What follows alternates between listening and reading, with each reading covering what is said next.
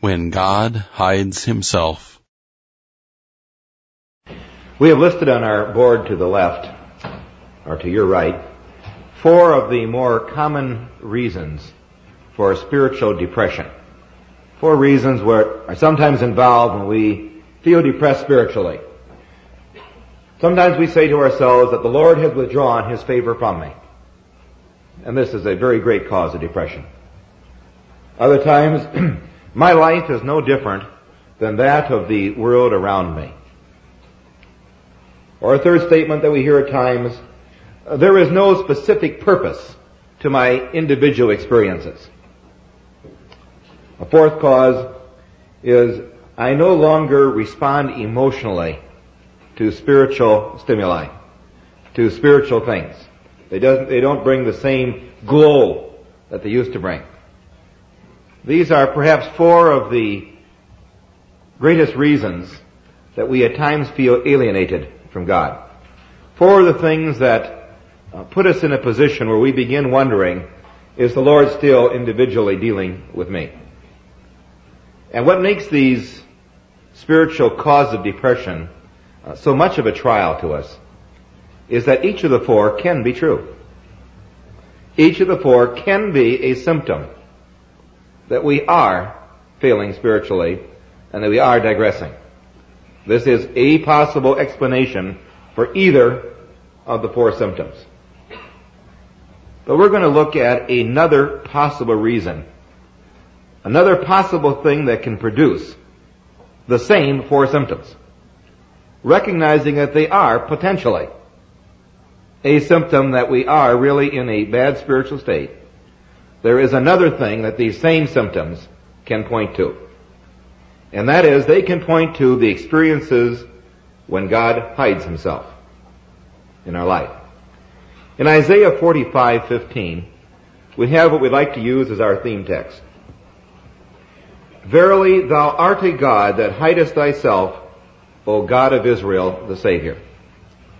He states as one of his attributes that he is a God who will hide himself. The scope of our discussion, if time permits, in addition to looking at the four ways in which he hides himself, we want to look at seven reasons why he may hide himself in our life, and then nine positive steps that we can take to find him again when he hides himself. The ways, again, we've listed here, they are one in a sense disapproval of our actions. When we feel that what we're doing does not have a relationship to God, we don't have the uh, prayer life we once had, we don't have the closeness feeling because He has withdrawn His approval because we must have done something to displease Him. That's the first way. The second way, when He so overrules matters that we can't see any difference between our life and that of a person who has not given himself to the Lord. And we begin saying, well, if God is with me, He's with them. Or conversely, if God is not with them, He is not with me. Because I can't distinguish any difference in my life and their life. Or a third way in which He hides Himself is when our experiences no longer have spiritual meaning when we can't identify what the experiences are for, and we get into a rut. When our experiences merely mean, I am living. I know I'm living because I experience. But I can't identify this experience with me spiritually. And the fourth way is recognizing that most of us, when we first grasped the truth, had a tremendous outburst of emotion for it. We loved it, we were enthused about it, we talked about it, we were excited. When it came up, we heard a discourse and our spine tingled. And all of a sudden we come to the place where that's no longer true. We go because we've done it so long that it's a habit and it keeps going. We do certain things and uh, expose ourselves to certain spiritual experiences and uh, we're sort of glad. It's sort of nice. But beyond that, there is no quickening of the heartbeat. These are, again, the four symptoms. Why? Well, it depends which of the four we're having as to why. Because there are different reasons for each of the four. So as we talk, we're going to refer to the ABCD over here as to the reasons for the experiences. Some reasons fit all four. Other reasons fit one or another or a combination of the four. The first reason that God may hide himself fits particularly reason A, experience A. And that is, sometimes he will hide himself to awaken us to righteousness. That's one of the first reasons. And this is where it's always good to keep in mind as a basic rule of God's dealings with not only His church, but God's dealings with anybody are never punitive, but corrective. Let me state that in other words. God does not deal to punish. He does not deal to wreak vengeance. But He deals to correct a situation. He may at times withdraw His favor to awaken us to the fact that we have begun to slip. Not that we have slipped, but that we are near the point of slipping and that we need to reassert ourselves spiritually. And I think one of the best scriptural examples on this is in the book of Esther in the fourth chapter. And if you recall, the situation leading you up to the incident we're going to read is that Esther had not only become queen of Persia, I believe it was, yes, it was Persia. Uh, she had not only become queen of the Persian Empire, but at the same time, the arch enemy of her uncle Mordecai, a man named Haman, had become the chief counselor in the empire and had put into motion a plan that would mean the destruction of every Jew throughout the Medo-Persian Empire. Mordecai, as this particular scene in the fourth chapter opens, Mordecai realizes this and he tears his clothes, he puts on sackcloth and ashes, he sits mourning. Esther's initial response We'll go back to the fourth verse of Esther 4. When Esther's maids and chamberlains came and told her about Mordecai's mourning, then was the queen exceedingly grieved. But what does she do? She sends raiment to clothe Mordecai and to take away his sackcloth. But he receives it not. Her first response was, well, stop mourning. Let's just get over it. Let, us not face the realities of the problem that was there. So her first reaction was not a very good reaction. It was a reaction based upon not comprehending the true danger of the situation. But then Mordecai wakens her to the danger by mentioning one thing specifically. And that is, this is not a danger remote to someone else. Your very life is at stake. You won't escape. You too are Jewish. And you are in just the same danger that I'm in and that all the rest are in. But then Esther realizes the alienation that she has already experienced from the king. The same point. The king had hit himself. And this is noticed in verse 11 as she reacts to the point that Mordecai gives her. Esther is speaking unto Hatach and gives him the commandment to Mordecai. All the king's servant and the people of the king's provinces do know that whosoever, whether man or woman, shall come into the king into the inner court, who is not called there is one law of his to put him to death, except such to whom the king shall hold out the golden scepter that he may live. But I have not been called to come in unto the king for these thirty days. Notice, she realizes that she has become estranged from the king.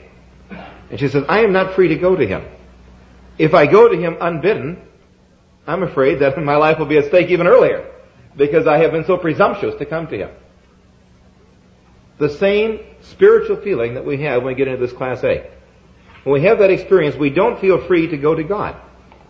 We feel, I am not bidden to come to Him anymore. He has not communicated with me for these past 30 days. He has hid Himself from me. And we don't feel we can go and, and plead the cause. And this is what Mordecai is bringing out to Esther. The reason. He's saying, remember, your life is at stake.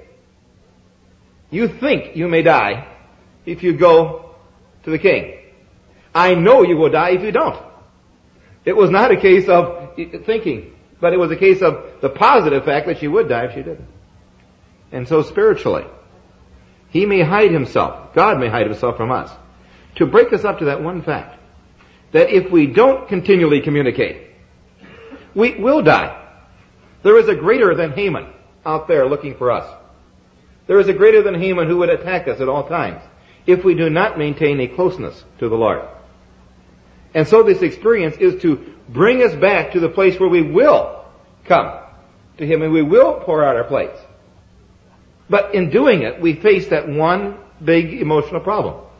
We face the problem, but I can't. I have gotten out of the habit. I don't have that feeling anymore. And that's when we have to awaken to the righteousness that says, even though I don't feel comfortable in doing it, if I don't do it, the result is certainly disastrous. If I do do it, there is the one and the only potential of overcoming in this. And as we come to the remedies, we'll find that the first remedy is the remedy suggested by the first cause, and that's prayer. That prayer is the beginning of the remedies, even though it's the very hardest of the remedies to apply when we feel estranged from the Lord individually. The first point that Esther had reminds us very much of a certain class in the Bible, the class mentioned in the prophecy in the eighth chapter of Jeremiah. A class that ends up saying the harvest has ended, the summer has passed, and we are not saved. That class that speaks those words in Jeremiah 8.20, in Jeremiah 8.11 said that the reason for their punishment is because they said, they healed the hurt of the daughter of my people slightly, saying, peace, peace, when there is no peace. The very thing that Esther was trying to do. She was telling Mordecai, oh, your problem is you need new clothes. And he said, that's saying peace, peace. That's healing it slightly. Uh, that's not the problem, that's the symptom. The problem was that she needed to approach the king in behalf of Israel. The same lesson is in the saying that I'm sure we've all heard, that uh, curing a headache, or aspirins do not cure headaches. That's, that's the, the saying. That all aspirins do is remove a symptom. But the symptom is to tell us that something is wrong internally. And so if we just remove the symptom, uh, then we are not solving the problem. And so the alienation that we sometimes feel is to awaken us to the deeper problems that lie there. To bring us to the Lord, not to solve the alienation, but to solve the deeper problems, to find out what it is that does not keep us awake. The second reason, and this reason particularly applies to points B and C, to teach us faith, trust, and reliance. That's a nice cliche. But sometimes the only way the Lord can teach us those three things, essential things, is by letting us feel that our life isn't any different than anybody else's, or by bringing us to a place where we can't see any purpose to our experience. He said, that's when you need to trust. Because you can't trace. And I think this is brought out most beautifully in the 23rd chapter of Job. We're going to spend a little time here because 23rd chapter of Job so well pinpoints this particular problem and its remedy. It does both. First, we're going to note the problem. Verses 3 to 5, verses 8, 9, and 15. We're going to read those as one unit. Oh, that I knew where I might find him. That I might come even to his seat. I would order my cause before him and fill my mouth with arguments. I would know the words which he would answer me and understand what he would say unto me verses 8 and 9. Behold, I go forward, but he is not there. Backward, I can't perceive him. On the left hand where he doth work, but I can't behold him. He hideth himself on the right hand, that I cannot see him. Verse 15. Therefore am I troubled at his presence. When I consider, I am afraid of him.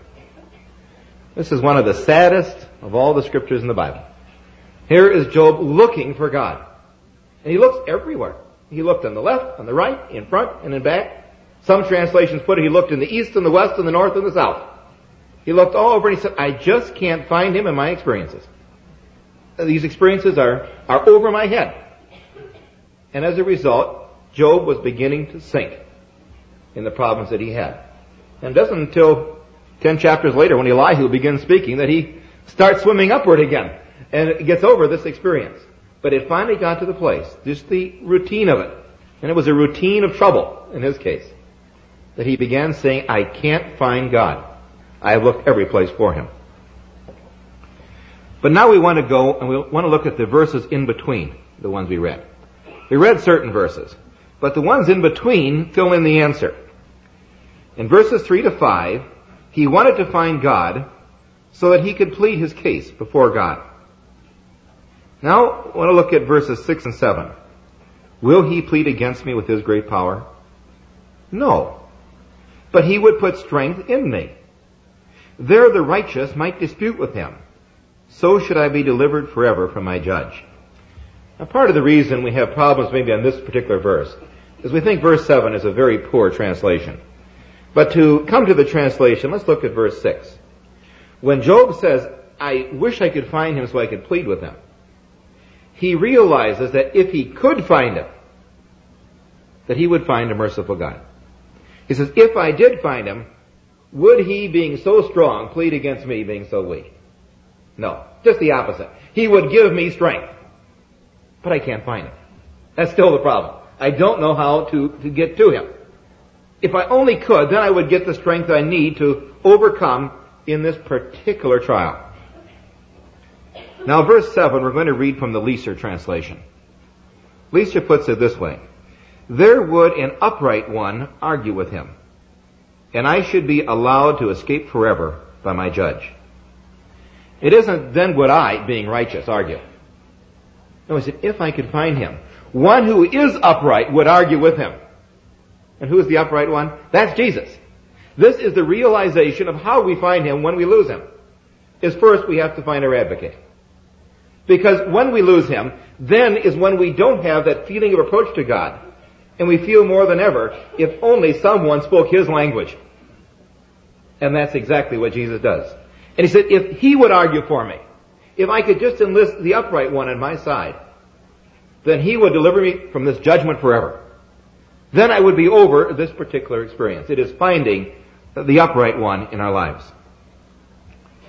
But he goes on, but I can't. I went forward, backward, left and right, and he still wasn't there. So now, verses 11 and 12. I'm sorry, verse 10 comes after 8 and 9, doesn't it? But he knoweth the way that I take. When he has tried me, I shall come forth as gold. That has to come at the base of it. That during these experiences when we can't find him, is looking for that realization. But even though I can't find him, I know that he has found me. That even though I can't grasp this relationship, he is developing within us this trust that he knows the way that I take. That when he is finished with me, then I will come forth as gold. We have a saying in our house, it's a little plaque in our piano. It's a very good saying for this, and that is the saying, have patience. God is not finished with me yet. And this is the realization that as we enter this experience, we haven't yet come to the place of realizing sufficient finishing of this product to relate to Him. But He is trying to develop in us, even though you can't relate to me, develop faith that I am relating to you, that I have taken charge of your life and will remote it. But this requires a part on, our end. Because while we're doing this, while we're trying to exercise this faith, and but don't have it, while we are estranged from God, that is when we are greatest danger of drifting away from Him entirely. Because we don't feel that pull to Him. And that's why Job comes back in verses 11 and 12. And he shows what he must do in order to know this realization. My foot hath held his steps. His way have I kept and not declined. Neither have I gone back from the commandment of his lips.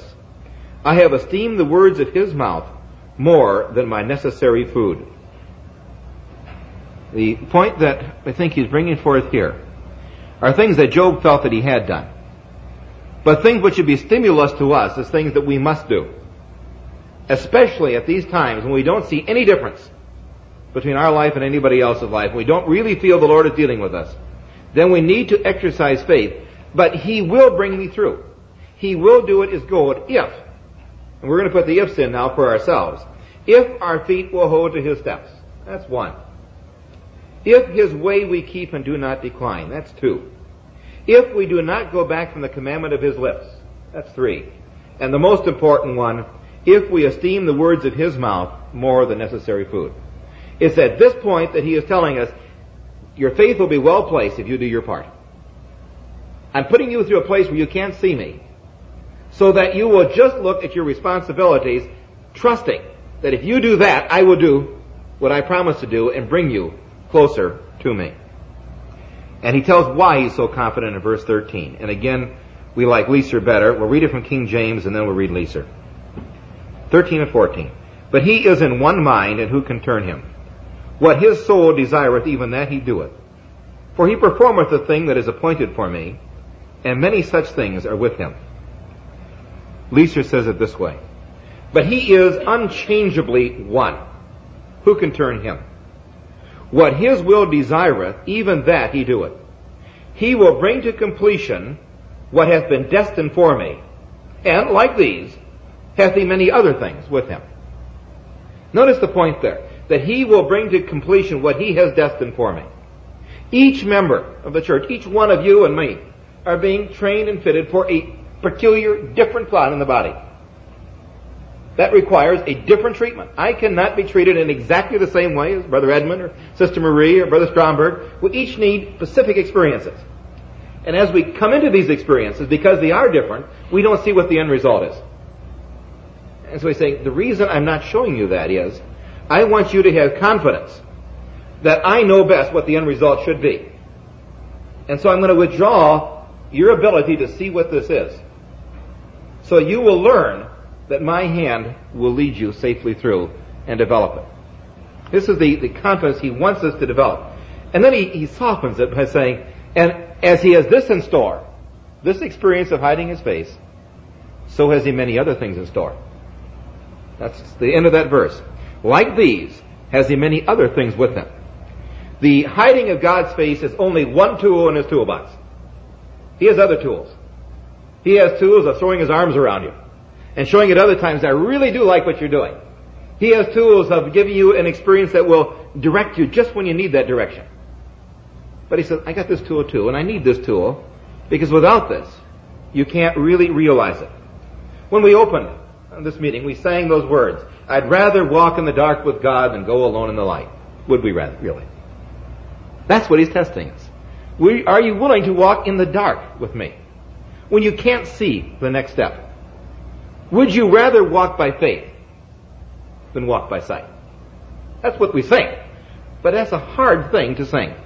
Because it means I would rather really not know what's going to be there, just see that step and then that step and not even know where it's leading, but realizing that there's one who has directed the path and that it will lead to the promised goal. One more thing before passing this experience is we want to notice Job's attitude while he complains. This, is, I think, is very important to grasp his inability to see God. His attitude is given back in verse 2. And again, we have a, a poor translation. Even today is my complaint bitter. My stroke is heavier than my groaning. This word bitter, translated bitter in this verse, is the same word used in Deuteronomy 31 and 27. We'd like to read that just to get the meaning of the word, not so much for the context there. We want to notice what this word really means. For I know thy rebellion. That's the same word that's translated bitter. Rebellion. I know thy rebellion, thy stiff neck. Behold, while I am yet alive with you this day, you have been rebellious against the Lord, and how much more after my death? Now let's go back to Job. Job 23, 2. Even today is my complaint rebellious. My stroke is heavier than my groaning. Oh, that I knew where I could find him and I would argue with him. That's the rebellion that he's talking about. He says, I want to come to him and I want to argue my case because it just isn't fair. Him hiding himself from me. That attitude is the attitude he's trying to correct. He's trying to bring us into a complacent attitude of the realization that Job does have in verse 10. But he does know the way that I take. And however I can't see it, when I'm finished, I will come through as gold if I leave myself in his hands. The third reason why God, hides his face, and it applies to every one of the experiences, all four of them, to test the depth of our consecration to test the sincerity of when we say, Lord, whatever your will is, I'll do it. That was so easy to say at that particular point in our life. It wasn't really easy. We struggled because we knew certain things we had to give up, but they were simple things. And we were able to, after a while, say, well, really, they don't matter. But now, when he puts the real test to us, are you willing to take every experience Are you willing to take a course that you are convinced is right by my word, even though once you begin taking it, you no longer can identify it with me? You become confused and say, how does this identify? This was the hardest experience that he gave his own son. And it wasn't us only. Remember in Matthew 27, 46, when he hangs on the cross. Eli, Eli, lama sabachthani. My God, my God, why hast thou forsaken me? He felt the same thing. He felt God's face hidden from him. And you notice the depth to which he felt it. That here was the one individual who not only was perfect, but who had had a prior relationship to God, who knew him intimately. The one person who throughout his life never addressed God in any other way than my Father. Every single place, it's my Father. He recognizes that relationship. All of a sudden, he can't even say my Father. My God, my God, why hast thou forsaken me? He's alienated to the standpoint he can't even call God his Father. To test the very depth of that consecration, would he take that extreme alienation? In Jesus' case, it was very temporary. It had to be. His life was very temporary. It was only a few more hours on the cross. And so at the very end, God's favor was restored, and his last words were, My Father, into thy hands I commend my spirit. He's able to again call him Father at his dying breath. But he had that experience to test. Do you really mean it that you'll take every experience, even the experience of my turning my back? Turning away from you so you cannot see my face. The fourth reason, and this reason also applies to all four, but particularly to the last two. These two in particular. To teach us leadership and principles. Particularly, he may give us these two experiences for that object. These are experiences, particularly this one, particularly C, is an experience that any true Israelite would not have had particularly. Because they did not need to wonder why their experiences were there. They were told exactly how to order their life. They were given a set of laws. And he said, now you follow this, you're going to get life. It's a formula. Do what I say and it will result in this. And they were told what his word meant to them. As a result, every experience could be related to one or another feature of the law. And they did. The really sincere ones. Even the ones who became the traditionalists. That was one thing they didn't lose. That was the purpose of this big volumes of Talmud, uh, Talmudic writings that are there, to try to relate every experience back to this. Experiences as to exactly how to eat, what foods to go together, what foods not to go together, how to make your clothes, what, what cloth to put together, what not to put together. Every experience of life related to what God wanted or didn't want. But he comes along and he develops the church, and he says, now that too I'm not going to use. I'm not going to give you a law and tell you what to do and what not to do. I want you to think it out for yourselves. I'm going to give you the material to base your thoughts upon. That's in the Bible. But you have to determine what I would want you to do and what I don't want you to do. And that's harder. Because no longer is it a simple case of uh, just reading what it is. Now it's a case of trying to learn how he operates. And as a result, he gives us the gospel, broad sketch outlines of his will. He gives us a book full of biographies. Very helpful. Biographies of Old Testament characters, biographies of New Testament characters. So in studying those biographies, he doesn't tell us though which experiences they did were right and which were wrong. He just tells us they had these experiences. Now you think about those and decide which ones I would approve and which ones I would disapprove. And in most cases, he, doesn't even give us the, the answers, which are the right and the wrong. But think on the principles. I have quoted so often, and I'm sure by now you're tired of hearing, my favorite citation from the reprints, but I'll give it again. God does not wish us to learn as children certain rules to be memorized, but as philosophers, the fixed principles to be reasoned on and applied. That is why he hides himself. So the better for us to see the principles. The better for us to analyze what would he have us do. He's not telling me. He's not showing me. He's saying, you figure it out for yourself.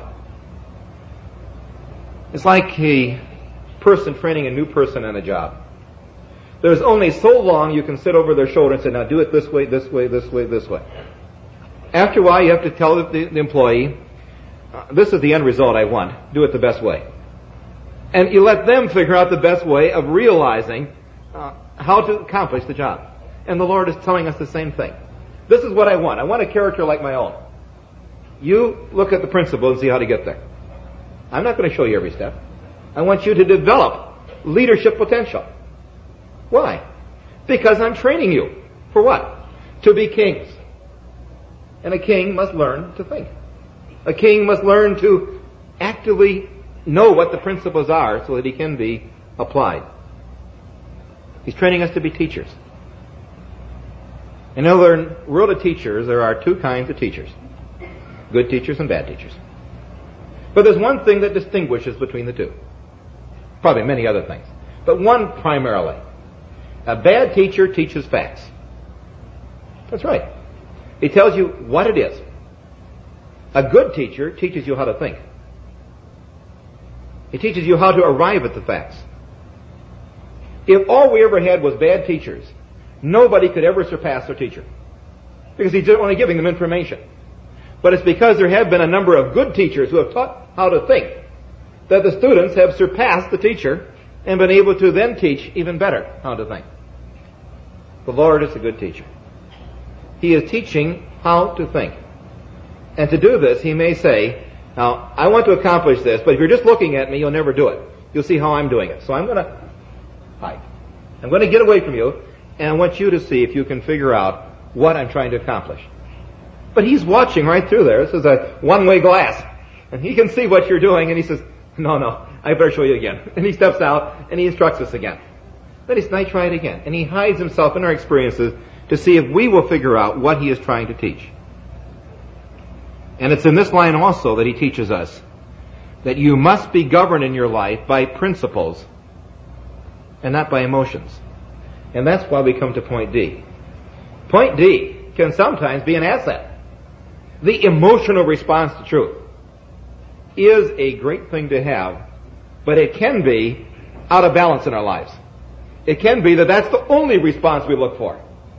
And so he may withdraw the emotional response withdraw that which produces that emotional response to see if we're really looking for serving Him out of the principles of righteousness, or if we're only serving Him because it produces this response. So His reason may be to teach us principles. A fifth reason applies to all four. To stimulate study. To stimulate us to go back to His Word to find out why He's hidden His face. It's so obvious, but it's so necessary.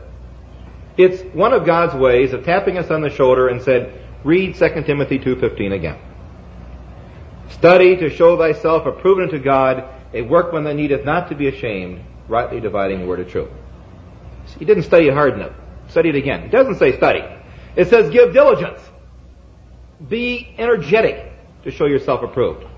Now that's going to involve study, but it's going to involve more than study of this. It's going to involve particularly study of this. Study thyself. Know thyself. Test thyself with the word. And sometimes to get us to do this, he said, all you're doing is you're studying for a response. I'm going to withdraw myself. So you begin studying yourself to find out why I withdraw myself. To turn us back to this. And this brings us directly to our sixth one, which is very closely related and applies to all four by such study to give perspective to our experiences. And this, while applying to all four, is specifically on verse on number three and C. So we know why our experiences are for. When we think of study in the more traditional context, study as reading, thinking, applying, coming up with concepts. There are many rules we lay down for that kind of study. But probably one of the primary rules that we lay down in that kind of study is context. You don't study a verse of the Bible. You study a verse of the Bible as it relates to the verses before and the verses after. You study it in its overall context.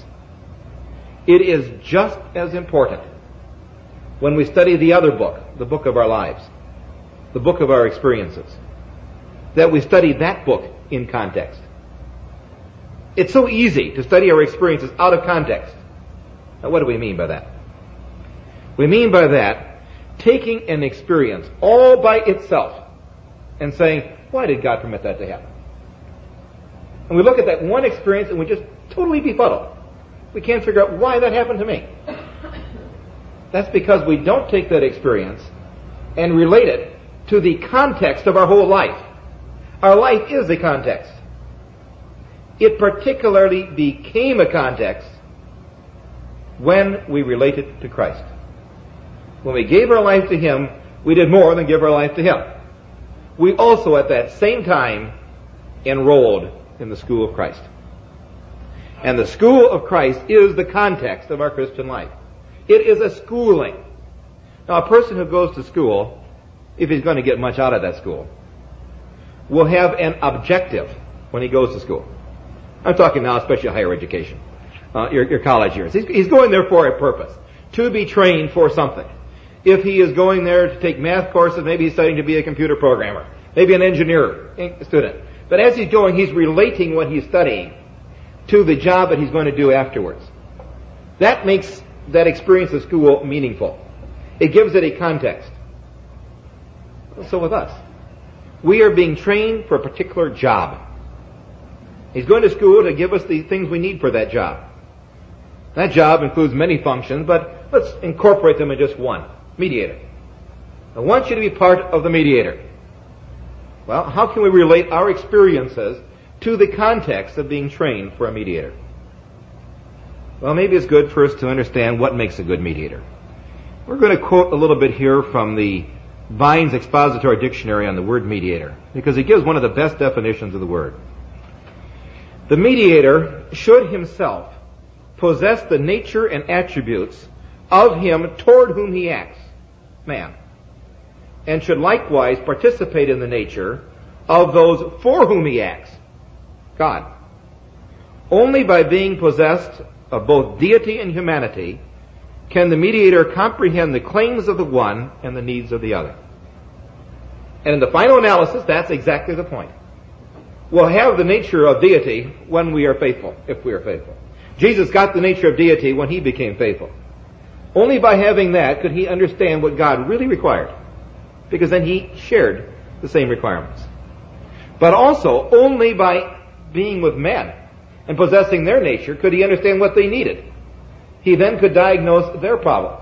That's why we think in Job, the mediator is the interpreter, one who can diagnose these problems and take them across and solve them. And so with us. Our experiences are to uh, give us a common identity with the world. In fact, that is why our life often is no different than the world around us. We're told it wouldn't be. 1 Corinthians 10:13. And we are switching quickly because our chairman is here to the seventh of the reasons why, and that's all we'll cover in this talk. But the seventh reason, closely related to the perspective is to broaden our base of sympathy. And that applies to all four. But again, particularly to the middle two. 1 Corinthians 10:15 tells us what kind of experiences God gives us. 10:13, I'm sorry. There hath no temptation taken you but such as is common to man. Period. Just stop there. The whole rest of the verse is beautiful. But right here's what we want to get. There isn't any experience you've got that is different than man's. So you look at your life and say, my life is no different than those around me. And you say, therefore God isn't with me. Just the opposite. Because your life is no different from others around you, God is with you. If we go down to point C, we look for the lesson to that experience. If we don't look for the lesson, then we are no different. The only difference is in how we apply ourselves in that lesson. And the balance of the verse, the providential care that is there that He will show us the way to endure the experience and give us the strength to do it. But He says, I'm giving you the same experiences because that's what you're here for. To learn to be part of the mediator. So rather than using this as a point that God is not dealing with us, let's go and look for the specific experiences to show that it is the very proof that He is dealing with us. Notice it in the tabernacle. In the tabernacle, you had two animals making one sin offering. But there was a distinction between those two animals. One was a bullock, one was a goat. There was a distinction in what they signified. One was Christ, one was the church. There was a distinction in what they did. Well, they both died. Both had their blood applied on the mercy seat. But there was a distinction. The blood of the bullock was for Aaron and his house. The blood of the goat was for the whole family of Israel, whole tribe of Israel. Showing that Christ's part in the sin offering is peculiarly and particularly for the church. And the church's part in the sin offering is peculiarly and particularly for mankind. And you can substantiate this in Hebrews 2, 17 and 18. That he was tempted in all points like as we are. Not like as mankind is. Hebrews 4, 15 and 16. That we have a sympathetic high priest who endured the same things that we endure. But the church will particularly have those experiences that mankind has. Partly because they are of mankind. Uh, it's very natural experiences to give them. Partly because that is required within the great body of experiences in the sin offering to most effectually help mankind back in the kingdom. That someone has gone through a life no different, and one of the most, in fact, I will go so far to say the most common experience that mankind has, because it's universal, is that God is hiding his face from them. So, one of the most common experiences he must give us is that he hides his face from us so that we, learning how to deal with that hidden face, learning the lessons from that hidden face, can learn how to, again, find it, and that's part two that we didn't get to, so that we can help mankind employ part two and find God's face again in their lives so their lives can be more meaningful, even as we, if we look for that face, we're finding it more meaningful in our experiences. May the Lord add his blessing.